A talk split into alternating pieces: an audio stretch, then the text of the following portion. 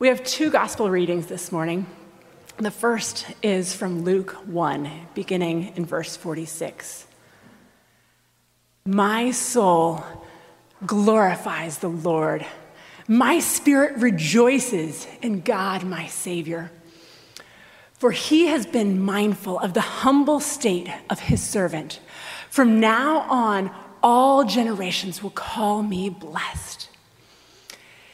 For the mighty one has done great things for me, and holy is his name. His mercy extends to those who fear him from generation to generation. He has performed mighty deeds with his arm. He has scattered those who are proud in their inmost thoughts. He has brought down leaders from the rulers from their thrones, but has lifted up the humble.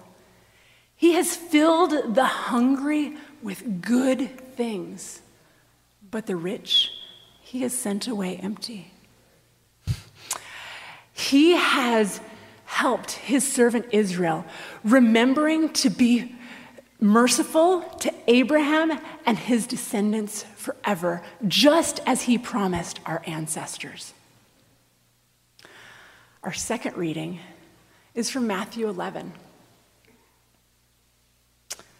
When John, who was in prison, heard about the deeds of the Messiah, he sent his disciples to Jesus and asked him, Are you the one we, who is to come? Or should we, we be waiting for someone else? Jesus replied, Go back to John and report to him what you have heard and seen. The blind see, the lame walk, those with leprosy are cleansed, the deaf hear. The dead are raised to life, and the good news is proclaimed to the poor. Blessed is anyone who does not stumble on my account. As John's disciples were leaving, Jesus began to teach the speak to the crowd about John. What did you go out into the wilderness to see? A reed swayed by the wind? Not? What did you go out to see? A man in, dressed in fine clothes? No, those dressed in fine clothes are in the king's palace. What did you go out to see? A prophet? Yes, and more than a prophet. This is the one about whom it was said, I will send my messenger before you to prepare, ahead of you, to prepare the way before you. Truly, I tell you, among those born of women, there is no one, there's never been any, risen anyone greater than John the Baptist. Yet, whoever is least in the kingdom of heaven is greater than he. This is the word of the Lord.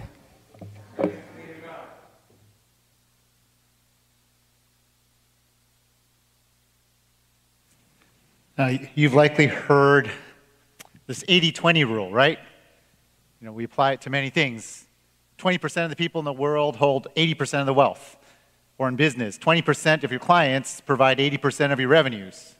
Or in pro athletes, their salaries, 20% of the athletes make 80% of the salaries. It's uh, an idea that was first proposed by an Italian intellectual in the late 20th, late 19th, early 20th century, where he said, it's called, uh, his name is Vilfredo Pareto. It's called the Pareto distribution. And if you look at this Pareto distribution, it's on the next slide, it's not linear right?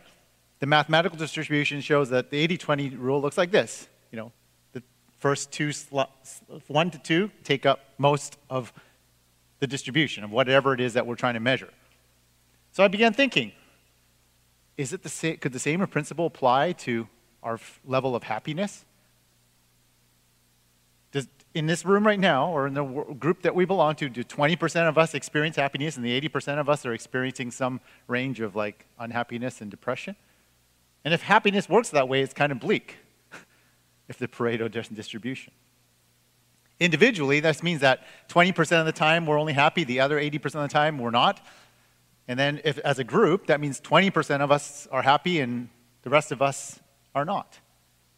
That doesn't sound very hopeful or joyful, does it? How does the arrival of Christ fit into all of this? Could there be another source to measure our happiness? If we're all on a journey of faith in God, then hopefully this promise of joy that God gives to us, and as the children helped us celebrate this morning, is not just for 20% of the people. Today's the third Sunday of Advent, and it's also known as Gaudete Sunday, Gaudete, which means rejoice. It's why we lit the pink candle here to signify joy. It's a turning point in the season of Advent, where we celebrate the arrival of Christ and the promise of a Savior that ha- who has come, who is present and active in our lives, and who promised us to come once again. We find that joy described in Scripture in this Christian story is more than just a feeling and happiness that most of us in the West are pursuing. It's much more substantial. Joy in God's kingdom, we discover, is not this zero sum game that has to fit within the Pareto distribution curve. So today I want to look at seeing joy, how we see joy, how we measure joy, and how we find joy. Question mark. There's a reason for that. Vision seeing joy, measuring joy, and finding joy. Finding joy. Marie Kondo has reached popularity with her strategy to declutter and simplify our possessions. You could say she has a particular vision for joy. In her method, your feelings are the standard for decision making, right? If you're not familiar with it, she says, uh, you know, she asks the question, what sparks joy in your life? So you take your stuff, you look at one thing at a time, and you look, huh, how do I feel when I look at this possession? Does it spark joy in my heart? You go into another thing. How do I feel when I look at this possession? Does it spark joy in my life? You pay attention to how your body responds and you decide do I keep this, do I discard it, or do I donate it? For KonMari fans, as they're called, the vision of joy begins and ends with our feelings. Now, I'm all for emotional health. It's important. And it may be a good approach to, you know, deciding what to do with our possessions. I don't know if I can depend on my feelings for my vision of joy in life. Because so much of life drains me from joy if I were to pick everything around me and try and respond to it. Our text from Isaiah, uh, we didn't read it immediately this, but it's kind of embedded in the service today. It drips with joy. Isaiah writes to people in the desert. Images of flowing water and lush greenery are signs of God's blessing and prosperity, and of course, joy. But Isaiah seems to kind of go overboard with his description of joy. It's a desert that's turned into a swamp and, and, and reeds and rushes overflowing of plants. There are pools and springs. It almost overwhelms. If you read the first two verses here, look at all the action verbs it will be glad, will rejoice, will blossom, it will burst into bloom. It will rejoice greatly and shout for joy. There will be glory of Lebanon, the splendor of Carmel, and the glory of the Lord, and the splendor of our God. KonMari, in opposition to the KonMari method of decluttering to spark joy, it seems that joy is just like overflowing in abundance around us in God's kingdom. Joy doesn't begin in attending to our feelings Instead, God's, in God's kingdom, joy begins in seeing the possibility of life in God's kingdom and what that looks like. That's what Isaiah did for the people of God before the uh, Messiah ever arrived. He casts this vision of a created order that is filled with joy, filled with splendor, filled with glory. Seen this way, there's some serious implications. If joy were dependent on our feelings, then it's subject to our emotional state. But a vision of joy described in Scripture is grounded in God's character and grounded in God's action in the world. This means joy is an objective reality offered by God that is available to anyone who would be willing to receive it. So consider this at the time when Isaiah wrote these words, God's people were in exile. They were removed from their, uh, from their homeland, they were far from hope and promise. But Isaiah's words begin to fuel joy for them when they could not see it before their eyes. They were far from that promise.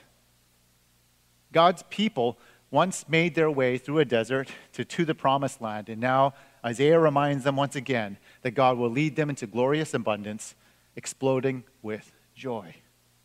Now, this joy is not just to be experienced merely as individuals, it is reflected in the entire created order.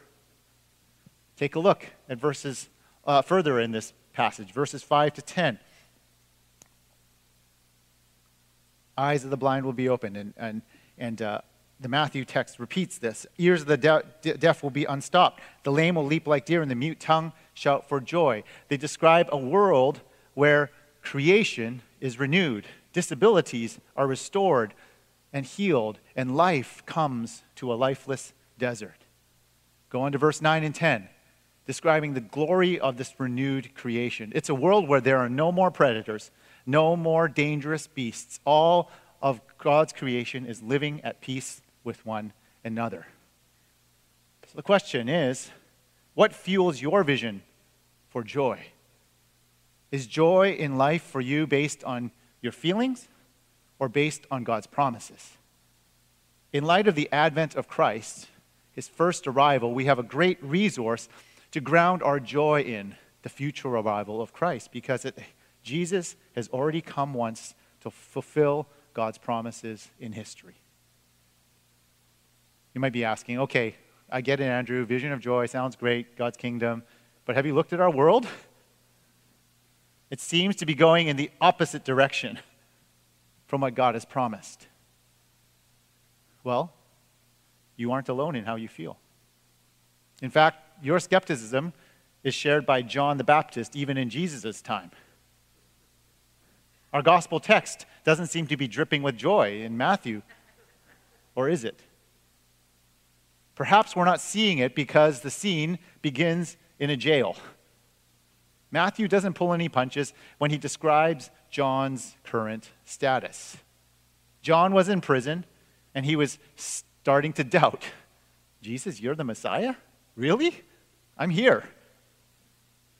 We learned this last week in Matthew in the text in Matthew chapter 3 when John the Baptist first meets G- Jesus, he proclaims he's the one to come.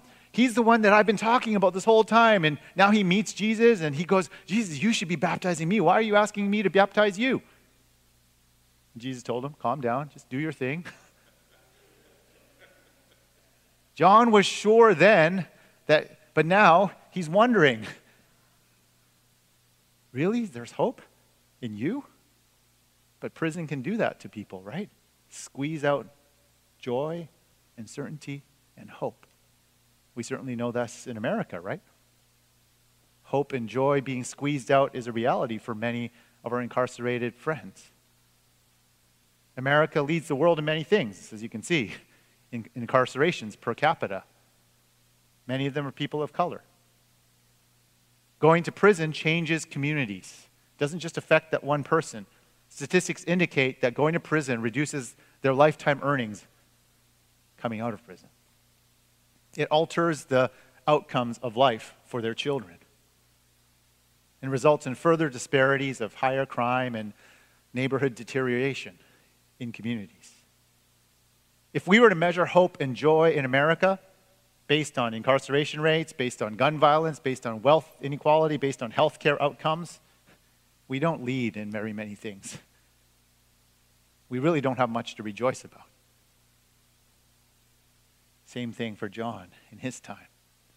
John the Baptist was Jesus' frontrunner. He was Jesus' hype man if he were a rapper. John the Baptist, too, asked the same question of Jesus. John had taken a risk, he'd gone too far, he'd spoken out against the behavior of people in power. And so now he sits in a jail cell asking Jesus uh, the questions. He can't go there, so he sends his followers. And he's like, Was I right that day on the river when we first met? Are you really the hope of which I spoke? Because it sure doesn't look like for me. John didn't have time to wait. His days were numbered. He was sitting on death row because he spoke out against King Herod Antipas. In this scene, John's present imprisonment doesn't match his understanding of the coming one's arrival, which was to bring blessing on those who repented and to bring judgment on those who did not. But this role was reversed for John. Joy seemed to be farther away since following Jesus, not closer. How does Jesus answer John's question or John's that comes through his followers? Like again, Jesus doesn't answer questions directly. He points out all these things, saying, wait, I'm in the wrong. Go back and report to John what you hear. Blind receive sight, lame walk, those who have leprosy are cleansed, the dead hear, the dead are raised, good news is proclaimed to the poor. But Jesus' answers here recall the words of Isaiah in chapter 35 and amongst a lot of different parts of Isaiah. Blind receive sight, the lame walk, the lepers are cured, the deaf hear. Those are all found in Isaiah.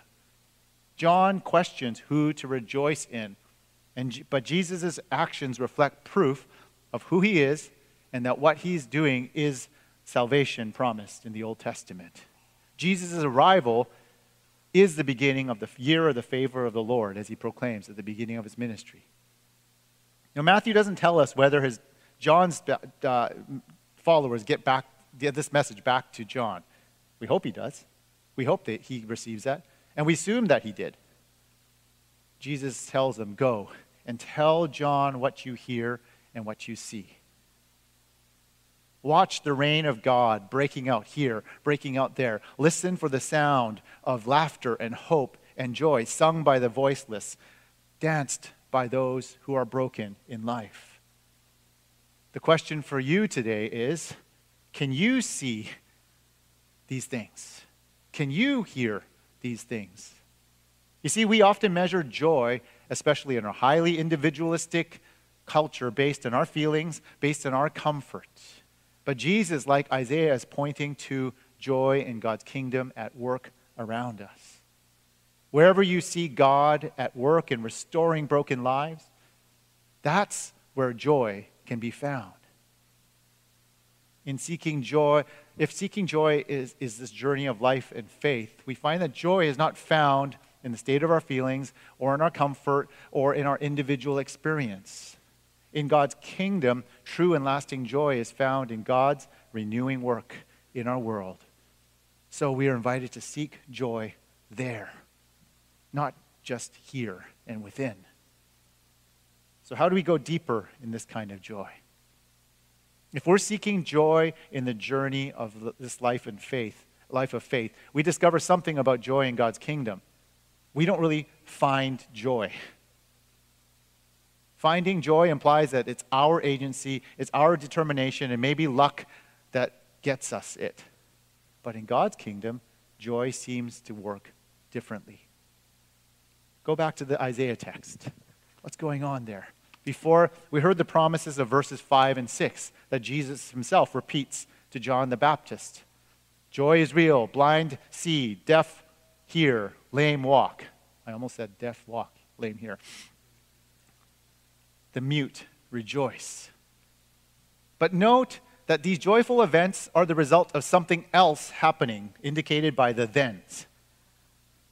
Because it says, then will the eyes of the uh, blind be open. Then will the lame leap for joy. What's the condition for this joyful experience? Look at the preceding verses. Isaiah offers us insight into joy.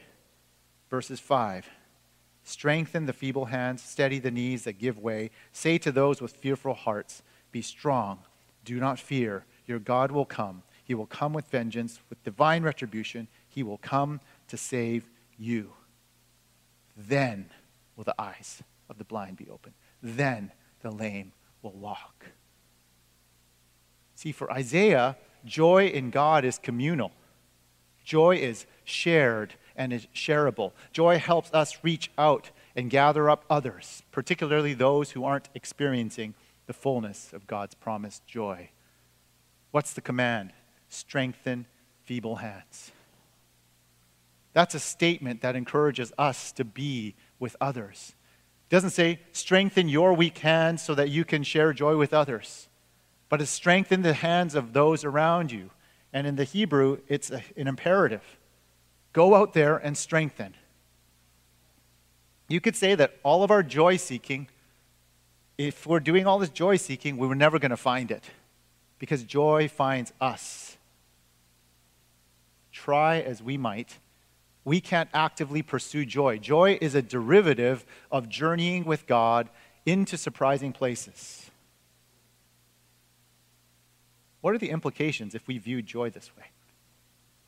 Well, for one thing, it might challenge our ideas of trickle down economics and offering no handouts but hand ups when it comes to caring for others. See, the individualistic approach to joy says life is about maximizing my happiness and my joy and my blessing first.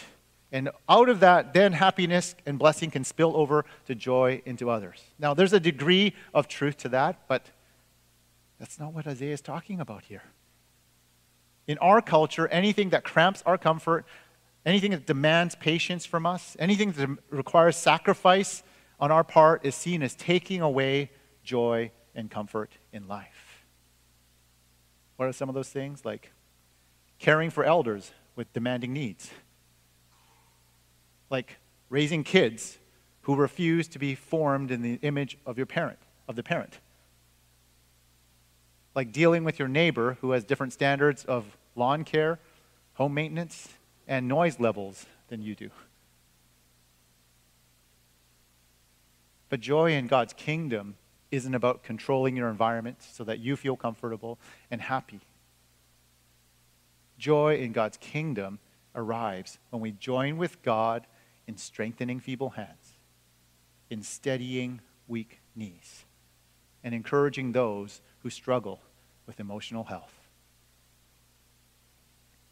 We find that for Isaiah, healing is the result of sharing joy. Wholeness comes out of comes from this invitation, from reaching out. See, Isaiah doesn't say go and heal. He says go and build people up. Then healing happens.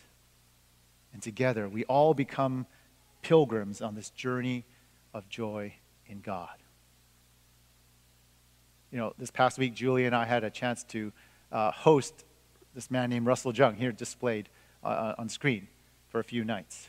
He's a sociology professor from San Francisco. This is a picture from the summer. But more recently, he's been known for his work in co founding the organization Stop AAPI Hate, Asian American uh, Pacific Islander Hate. In fact, he's been named as Time Magazine's top 100 most influential people in 2021 but you would never know that meeting him. Graphic novelist Gene Yang describes him in the foreword to um, Russell's memoir, saying this Russell was a skinny Asian American guy of average height, physically unremarkable in every way. He spoke gruffly, as if he forgot to polish his words before he pushed them out of his mouth. His default facial expression was somewhere between pensiveness and disappointment. How's that for asking a friend to write a foreword for your book? But in the hours that I got to spend with Russell and confirmed by reading his memoir, I discovered the man who exuded a kind of joy that was rooted in something outside of himself. He sought to live out this ideal of downward mobility in the footsteps of Jesus. See, for the past three decades, he's lived in this overlooked Oakland neighborhood made up of drug dealers, Cambodian refugees, and undocumented Latino immigrants.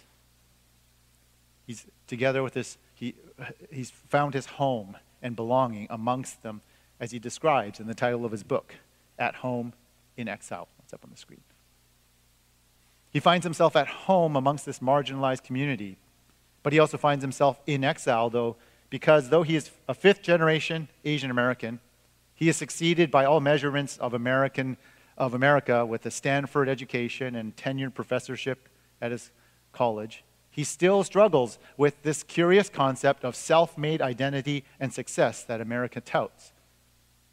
Because of his skin and hair color, fitting into this American vision of self made identity and success has befuddled him.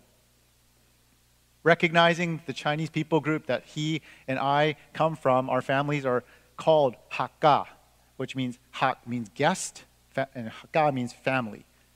So it's a family of guests who have traditionally have no home and land of their own. We are perpetually an other wherever we live. That's the people group that we both come from. But rather than finding joy in his achievements and recognition and some defined identity for himself, he has found acceptance and true joy in being welcomed into the lives of these neighbors who are often most overlooked in society. Together with his roommate, he ran English classes in his apartment that he lived in. It's the same apartment that has been shot at by stray bullets in the neighborhood. He's fostered two Cambodian refugee girls from the neighborhood. He and his wife raised their son in this neighborhood. Now, his memoir doesn't scream of humble brags, but instead it is full of humble yet hope and joy throughout. Plus, it's well written and hilarious. If you want to pick it up, I encourage you to. In Russell, I see a reflection of the movement of God into the world in Christ Jesus. You know, in this Christmas season, we are sold the idea that finding joy, we can find joy in the gifts that we receive and the people that we party with. But it's Advent, and it's in the arrival and mission of Jesus that we discover the model for true joy. The writer of Hebrews says in Hebrews chapter 12, verse 2, saying, Fixing our eyes on Jesus, the uh, pioneer and perfecter of faith for the joy set before him, he endured the cross, scorning its shame, and sat down in the right hand of the throne of God. Jesus models what it looks like to fulfill the words of Isaiah completely.